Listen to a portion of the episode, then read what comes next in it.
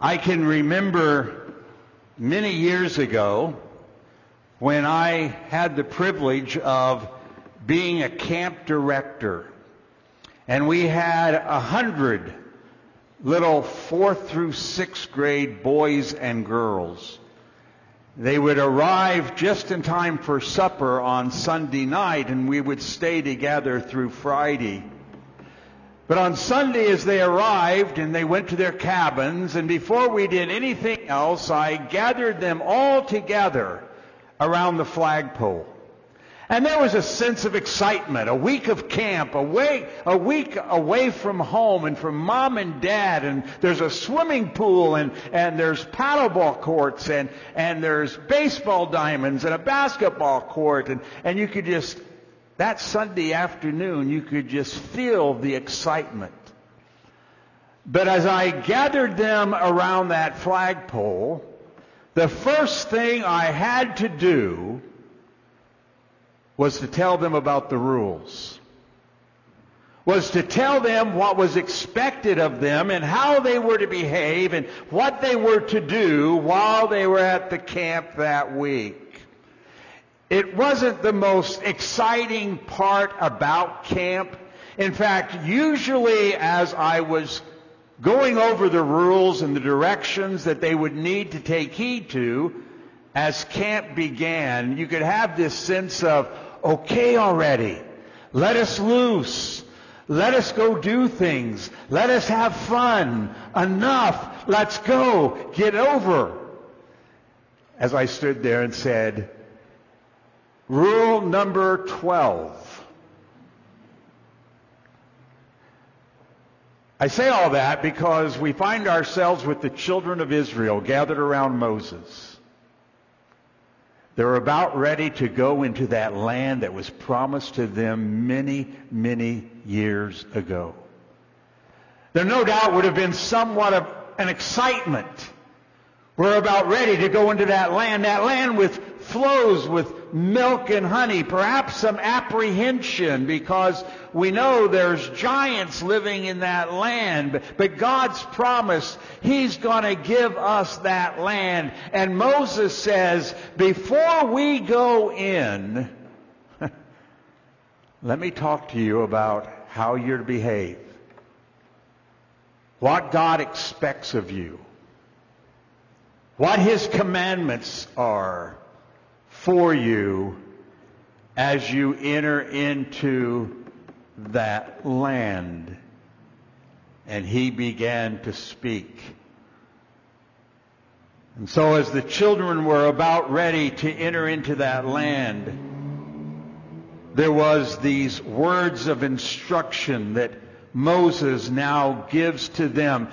But, but as he gives them these commands, these responsibilities, how, how they were to behave themselves in this land, he also says, all the commandments that I am commanding you today, you shall be careful to do that you may live and multiply and go in and possess the land which the Lord swore to give you and your fathers.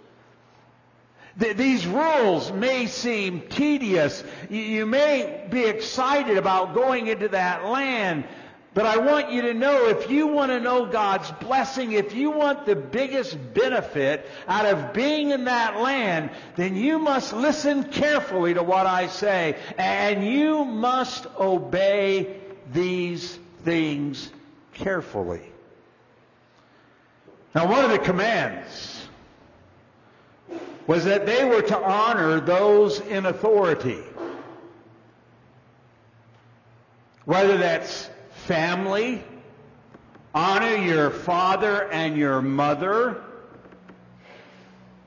or whether that be in the church, or, or whether that be over the nation. Those in authority, you're to honor. You're to submit and obey them as they lead you. Now, this commandment, Moses began opening up back in chapter 16 and verse 18. And he's opening up this commandment all the way to the end of chapter 18, which is where we are this morning. He reminds them that as they enter into that land, there would be disputes, and they would appoint for themselves judges who would not take bribes, who would not be prejudiced, but would be used to settle those disputes. So, so you have the judges that, that you will appoint for yourselves. And then he goes on and says, and you'll have kings. There will be a king that, that I appoint, the king that I choose. He, he, he will be the one who will rule over you, but, but he will rule over you seeking to have you obey what God has said you ought to be doing. And then he says there will be priests. And these priests have the responsibility uh, of bringing you to God. It, it is the priest that'll be the means by which you as a people will continually draw near to God as they sacrifice on your behalf. And by the way, there'll be prophets. And those prophets will be men who bring God's word to you. The priests bring you to God. The prophets will bring God to you. And, that's where we find ourselves this morning, speaking about those prophets. So there in Deuteronomy 18, starting in verse 9, we read these words. And when you enter the land which the Lord your God gives you, you shall not learn to imitate the detestable things of those nations. There shall not be found among you anyone who makes his son or his daughter pass through fire, one who uses divination or practices witchcraft, or one who interprets omens, or a sorcerer, or one who casts spells, or a medium, or a spiritist or one who calls up the dead. For whoever does these things is detestable to the Lord, and because of these detestable things, the Lord will drive them out before you. You shall be blameless before the Lord your God for those nations which you shall dispose. Listen to those who practice witchcraft and diviners but as for you, the Lord your God has not allowed you to do so. The Lord your God will raise up for you a prophet like me from among you, from your countrymen, and, you shall listen to him. This according to all that you ask of, of the Lord your God in Horeb on the day of the assembly, saying, Let me not hear again the voice of the Lord my God, let me not see this great fire any more, or I will die. And the Lord said to me, They have spoken well. I will raise up a prophet from among their countrymen like you, and I will put my words in his mouth, and he shall speak to them all that I command him. And it shall come about that whoever will not listen to my words, which he shall speak in my name, I myself will require it of him. But the prophet who speaks a word presumptuously in my name, which I have not commanded him to speak, or which he speaks in my name, or, or speaks in the name of other gods, that prophet shall die. You may say in your heart, How will we know the word which the Lord has not spoken? When a prophet speaks in the name of the Lord, if the thing does not come about or come true, that is, the thing which the Lord has not spoken, the prophet has spoken it presumptuously, and you shall not be afraid of him.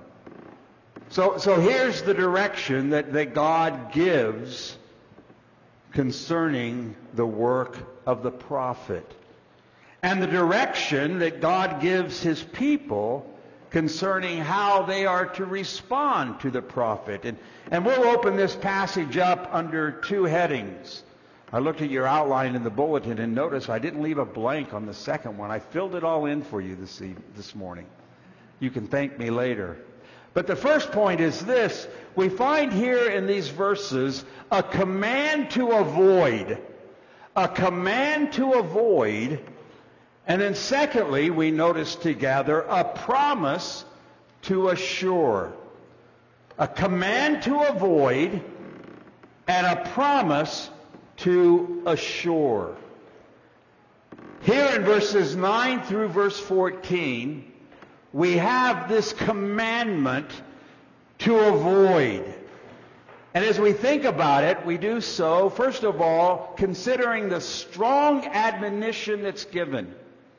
God says to his people, when you go into this land, you will find people there that already occupy the land. Now they were to subdue them, they were, they were to cast them out. But he says, when you go in, you will find that these men, these families, do not know the true and the living God. However, that doesn't mean that they're not religious. It doesn't mean that they're, they're not seeking a God of some type. It does not mean that they've cast out or cast off any thoughts of any higher power. You will find just the opposite. They will have many gods, and they will respond to their gods in various ways. And they too will long to hear from their so-called gods. And they will try all kinds of methods to do so, including human sacrifice, a willingness in order to gain the favor of their God to sacrifice their son or their daughter, believing that in sacrificing them, they might gain their God's favor. They'll also have various ways in which they will seek to hear from their God. And he mentions those various things. There's divination, witchcraft, omens, sorcerers, casting spells, a medium, spiritist, one who calls one up from the dead. Now, I, I could take the time of trying to define every one of these terms and, and what it was exactly like. You, you have some idea of what it's like. You know, people have seances in which they try to hear from their great grandmother who died 10 years ago. Uh, uh but, but, but she died separated from us. And so we want to know, was she in pain? Was she in pain when she died? And, and then they wait to hear as to how she died and, and so forth. Or, or, or, my little little Timmy Timmy died at such a young age, and I just want to make sure he's okay. I, I just want to make sure he's fine. So so let's try to conjure him up and let's hear from him, or at least maybe his grandparents saying, "Oh, we've got him with us. He he's doing well." In, in the book of of Ezekiel, it speaks about taking bones, animal bones, and, and throwing them on the ground. And as they landed, they would then try to figure out what God was trying to tell them. If it was pointing a certain direction, or if one bone laid on another bone, it, it had certain interpretations that they would give to what their God was trying to say to them. We know at one point that Saul himself even went to a spiritist in order to figure out what the future held. That's what's going on in these lands. But notice the strong admonition that God gives to them. When you enter the land which the Lord your God gives you, you shall not learn to imitate the detestable things of those nations. Don't you inquire and learn about their practices. When, when you go into this land, be careful that you're not influenced by what's going on in their so-called spiritual world, which is filled with evil and dark forces. Don't you engage.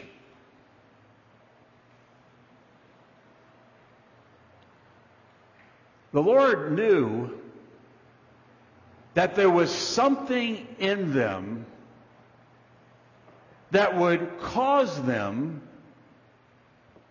to inquire and perhaps even seek after these ungodly practices. You would hear about a man who had an enemy. And this man believed that, that he could, he could use evil, or he wouldn't say evil, he could use his spiritual forces to go then and curse that man who was his enemy. And you find out that the man who was cursed ended up with leprosy and is dying. And you think to yourself, you know, I've got a few enemies. Maybe. Or, or, or, you hear about someone whose family member had perished and they, and, they, and they spoke to them. And you think to yourself, oh, I would love to speak to my mama one more time. Or there was a man who had to make a decision about whether or not to begin a new business. And he cast some bones upon the ground, and, he believed as he read those bones that, that he ought to pursue that business and it would be successful. And lo and behold, guess what? The man has a successful business. And you're thinking to yourself, boy, I want to prosper that way.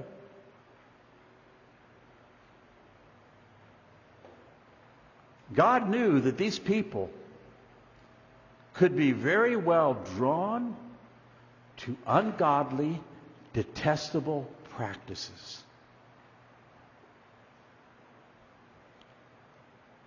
And part of us may even, I mean, there's times when I read something like this and I think to myself, God, why in the world would you have to say this? Why would you have to tell these people do not listen and do not learn their ways. After all you've done for them, you've, you've, you've parted the Red Sea. You, you've provided direction for them with a, a cloud and by fire. Uh, you, you, you, in a marvelous way, gave them manna. Look at what their God has done for them. Why in the world would they even desire to learn these things? But God knew there was something within them that would say, I'm curious. I, would like to know how that happens. Maybe I would just try it once to see how it works. And then when I begin to question that, what do you suppose I do? I look at myself. And I have to confess my own proneness to wonder. My, my own proneness to leave the God that I love. This, this is a strong admonition. You shall not learn from them. Verse 14, for those nations which you shall dispose, listen to those who practice witchcraft diviners. But as for you, the Lord your God has not allowed you to do so. But notice, not only do we have a strong admonition, but we have some pretty powerful motivations powerful motivations to stay away from such things for these people. Number one, it's a detestable thing to the Lord. It is an abomination.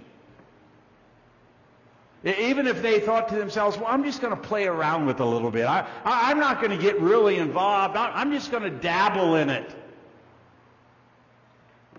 God says it's a detestable thing, and He doesn't take that lightly.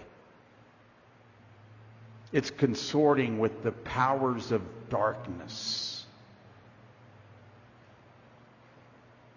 Another powerful motive is it, it brings about injury to them. It brings about injury to them. God says, listen, I'm going to cast these people out. As you obey me, I will cast them out of the land. But I want you to know, don't, don't think, well, we're God's people. Nothing will happen to us. He says, I want to make it clear, I'll do the same thing to you.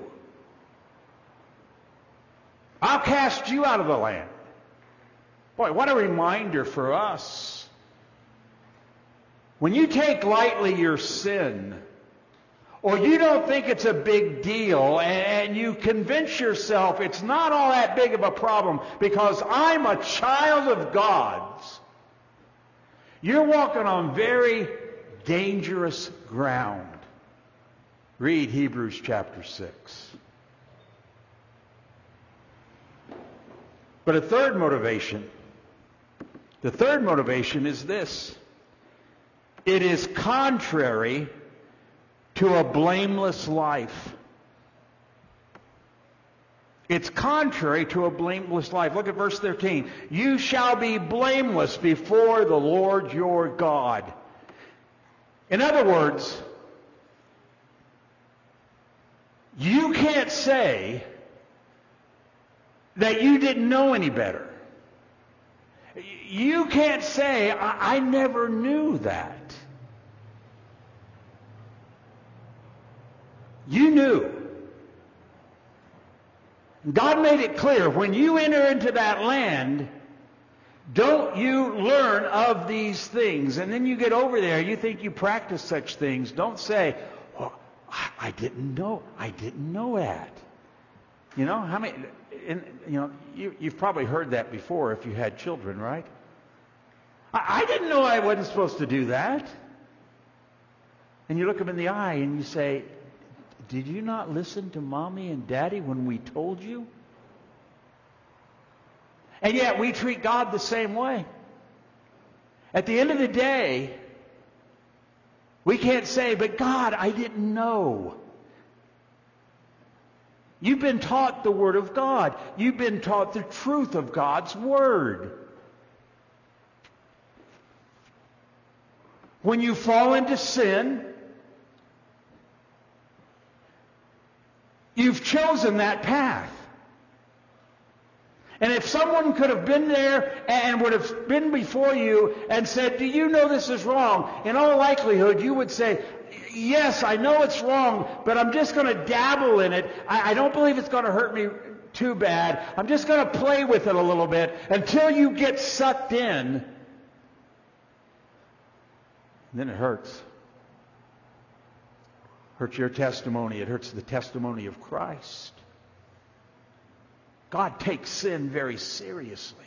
Yes, listen, I don't want to put anybody on unnecessary guilt trip. God is a God of grace. He does forgive. If we confess our sins, He's faithful and just to forgive us of our sins. But I believe from this passage we learn God takes sin seriously. And don't you dare dabble in it.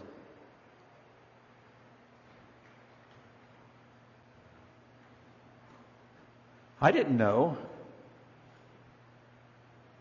I didn't know stealing was wrong. Yeah, you did. Yeah, you did. I, I didn't know looking on the computer at those things would, would have an effect upon my. Yeah, yeah, you did. You knew. You did.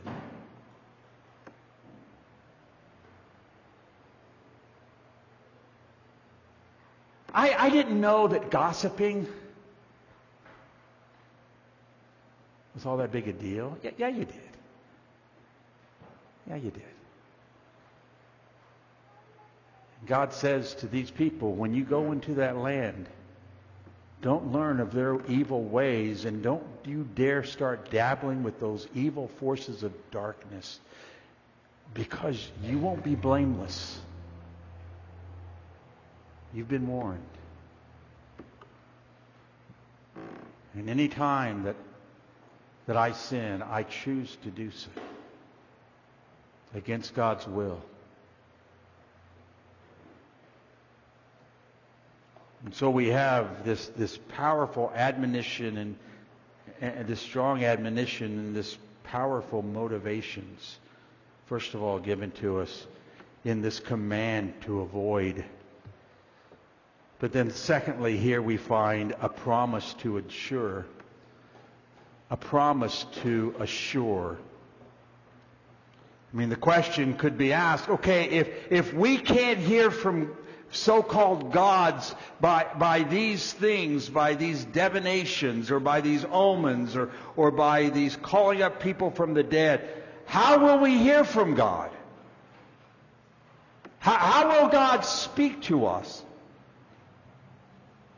And here in verse 15, God gives them a promise. The Lord your God will raise up for you a prophet like me from among you, your countrymen, and you shall listen to him. Three things I would point out in the passage that's before us. First of all, verses 15 to 18, we have the model given. And the model given is this I, I will give you a prophet, and he will be just like Moses. Remember earlier, when they were standing there at Mount Horeb, eh, or Mount Sinai, same place, and God spoke to them. And there was great fire and there was rumbling. And God spoke to them. And he set before them his word, his commandments, those ten words. And when it was all done, the people were petrified. And they said to Moses, I don't want that to happen ever again. We need someone who will be a mediator. And Moses was chosen to be their prophet, their mediator, who God would then speak to, and, and, then he would speak to the people. And God promises them, I will give you, and notice what it says, not prophets, but a prophet. Now, I think that has reference to all the prophets that would follow Moses, the prophets that we hear and read of in the Word of God. Daniel, Ezekiel, Malachi, Amos. God would speak to those men through visions and dreams, and, and then they would tell him or tell the people what God had to say. He would be just like Moses in being God's means of communicating to God's people. This prophet would be appointed by the, by the Lord himself. The Lord your God will raise up a prophet like me. He would be given the, God's word. He's not to speak his own opinions. He's not to say what he wants, what he thinks the people want to hear. The issue is this. Thus saith the Lord. He will speak my words.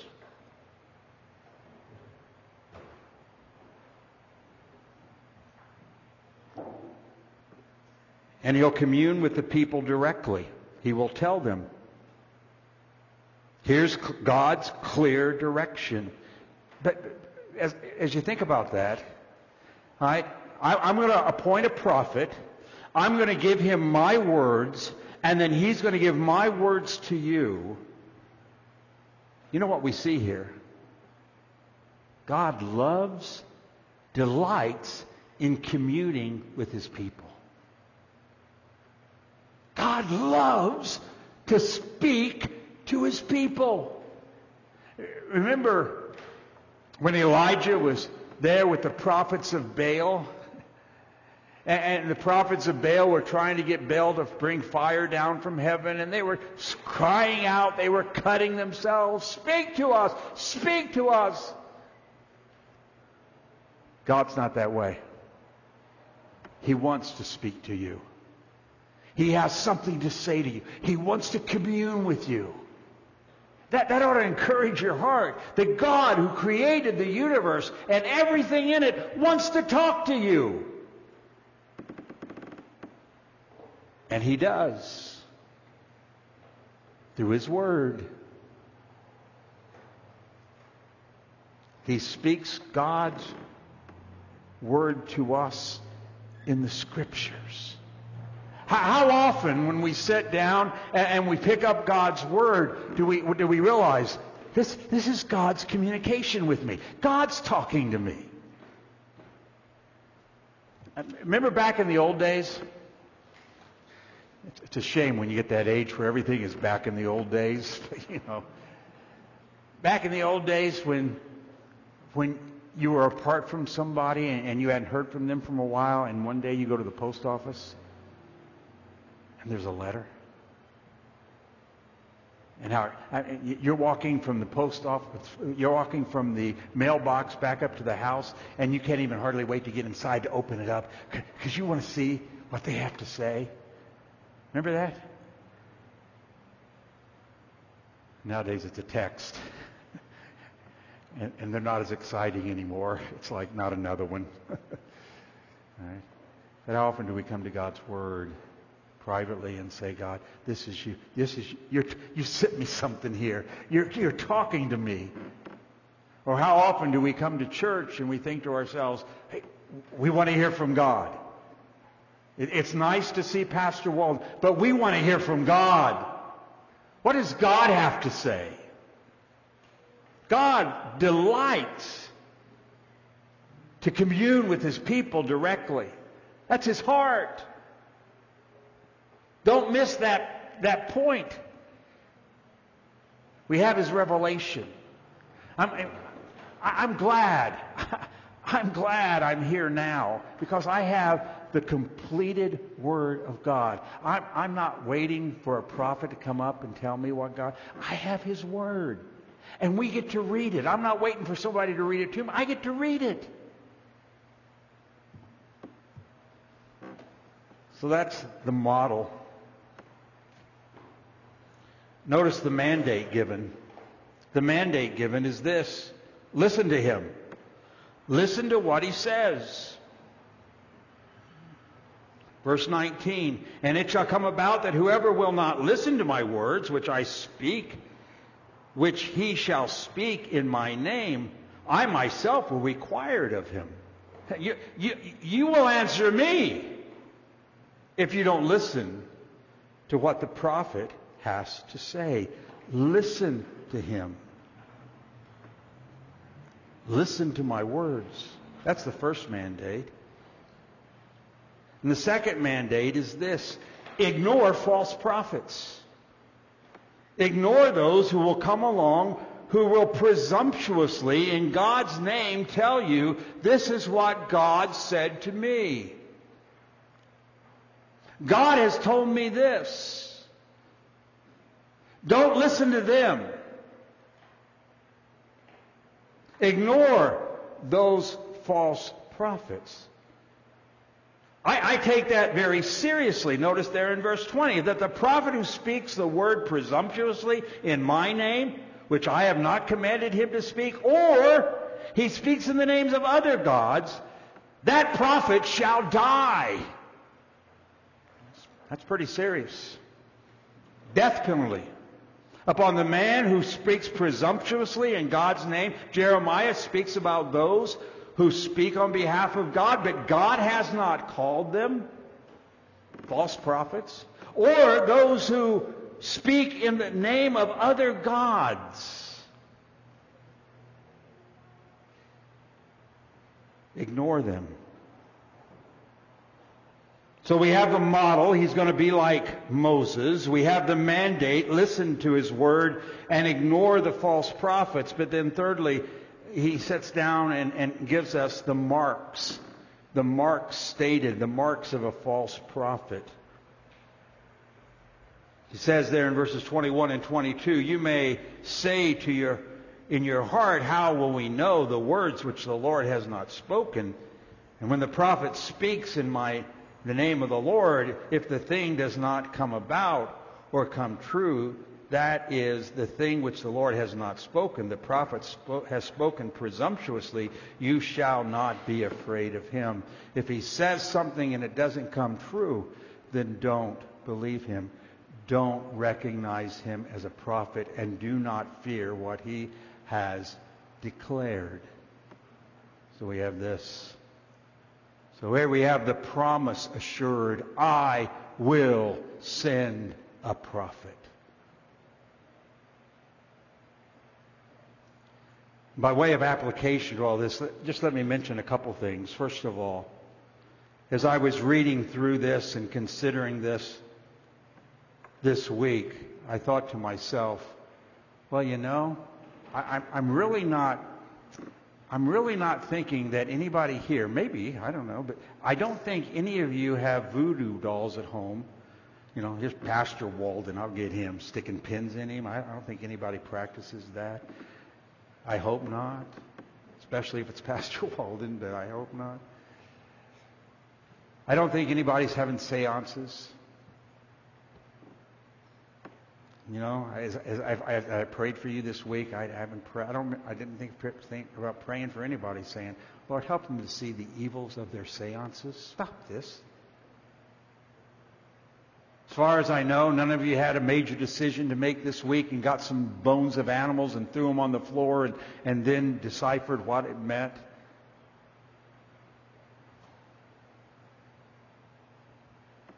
But I am concerned for myself and for you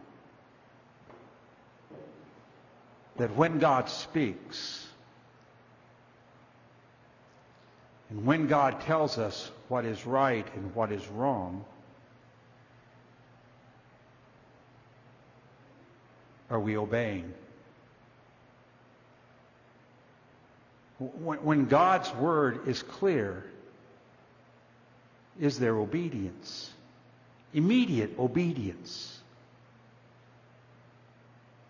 And, and it wouldn't be shocking if even this morning in this place, maybe, maybe we're not guilty of, of sorcery or omens or conjuring up the dead, but, but but could it be that, that some of us know there's areas in our lives that are contrary to the clear, revealed Word of God, and we're still dabbling in it? We're, we're still uh, hoping nobody finds out. And that we can get away with it. You won't get away with it. Far better to confess it as sin Acknowledge it. Ask for forgiveness, and, and He will forgive. But listen to the voice of God. And when God's word is clear, obey it. Do it. The, the second word of application is one that I trust just fills our heart with great delight and joy. And by that I mean this. From the time all these things were pronounced, there was never, ever a perfect king until Christ. There was never, ever a perfect priest until Christ. And there was never, ever a perfect prophet until Christ. Christ is the very fulfillment of all these things. He is the one that now rules perfectly in my life. He is the one who has sacrificed himself, becoming sin for me, that I might draw near to God. He is the true prophet. He said himself, I am the way, the truth, and the life. No man comes to the Father but by me. Blessed be God for the Word incarnate, Jesus Christ. Look over in closing to Hebrews chapter 3. Hebrews chapter 3. And the writer of Hebrews reminds us of these things and how thankful we ought to be for Jesus Christ, who is our prophet, priest, and king. And here in Hebrews chapter 3, verse 1 says, Therefore, brethren, partakers of the heavenly calling, consider Jesus, the apostle, the one sent by God to us, and the priest, the one who goes to God for us, of our confession. We, we acknowledge that, that He is my priest. He is my king. He, he is the one sent to me from God. He goes on to say, He was faithful. He was faithful to him who appointed him, as Moses also was in all his house. For he has been counted worthy of more glory than Moses. Ah, where do we get that from? I will send you one who is greater than Moses. Who's that? Jesus Christ. How our hearts should be thrilled and how we should give praise for this one who's greater than Moses, Jesus Christ, our prophet, priest, and king, who we now live under. Well, how thankful I am that I didn't live back in the old covenant, but I'm part of the new covenant. Because I have the Word of God and I have Christ. How thankful we ought to be for such things. And so Moses ends this section dealing with honoring those in authority and how we're to look to them. And may God help us to learn from their experience. And may we be found obedient to the King. May we be found thankful for the priest. And may we delight in the word and communion that we have with our great God. Let's pray. Father, again, thank you for your word. It is a lamp to our feet and a light to our path. And, and we pray that you would help us to be obedient to that word. And, and Father, we thank you that you're a forgiving God. We thank you that you're a God of grace. How we bless you for that. We need your forgiveness. We have failed many, many times. But Father, we pray that you would help us to pursue being a people who are obedient to your word, that you might delight. These are my mothers and these are my brothers and sisters, those who hear the word of God and do it. May you help us to so live out what you have taught us. As we ask these things in Christ's name, amen.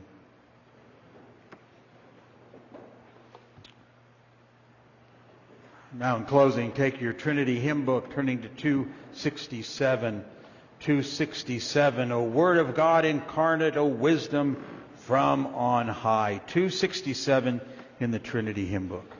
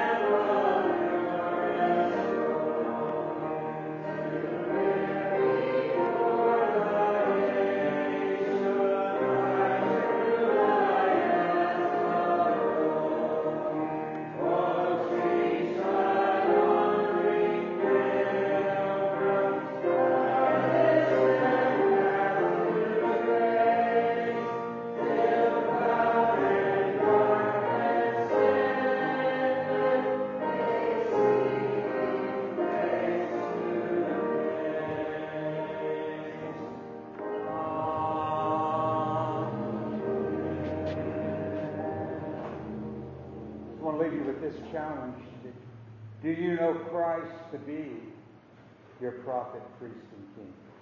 Is he yours? If not, he stands ready. He stands ready to save all who call upon him. We'll be having lunch together, and after lunch, we'll have an afternoon service, so you can stay and be a part of that as well. You are dismissed.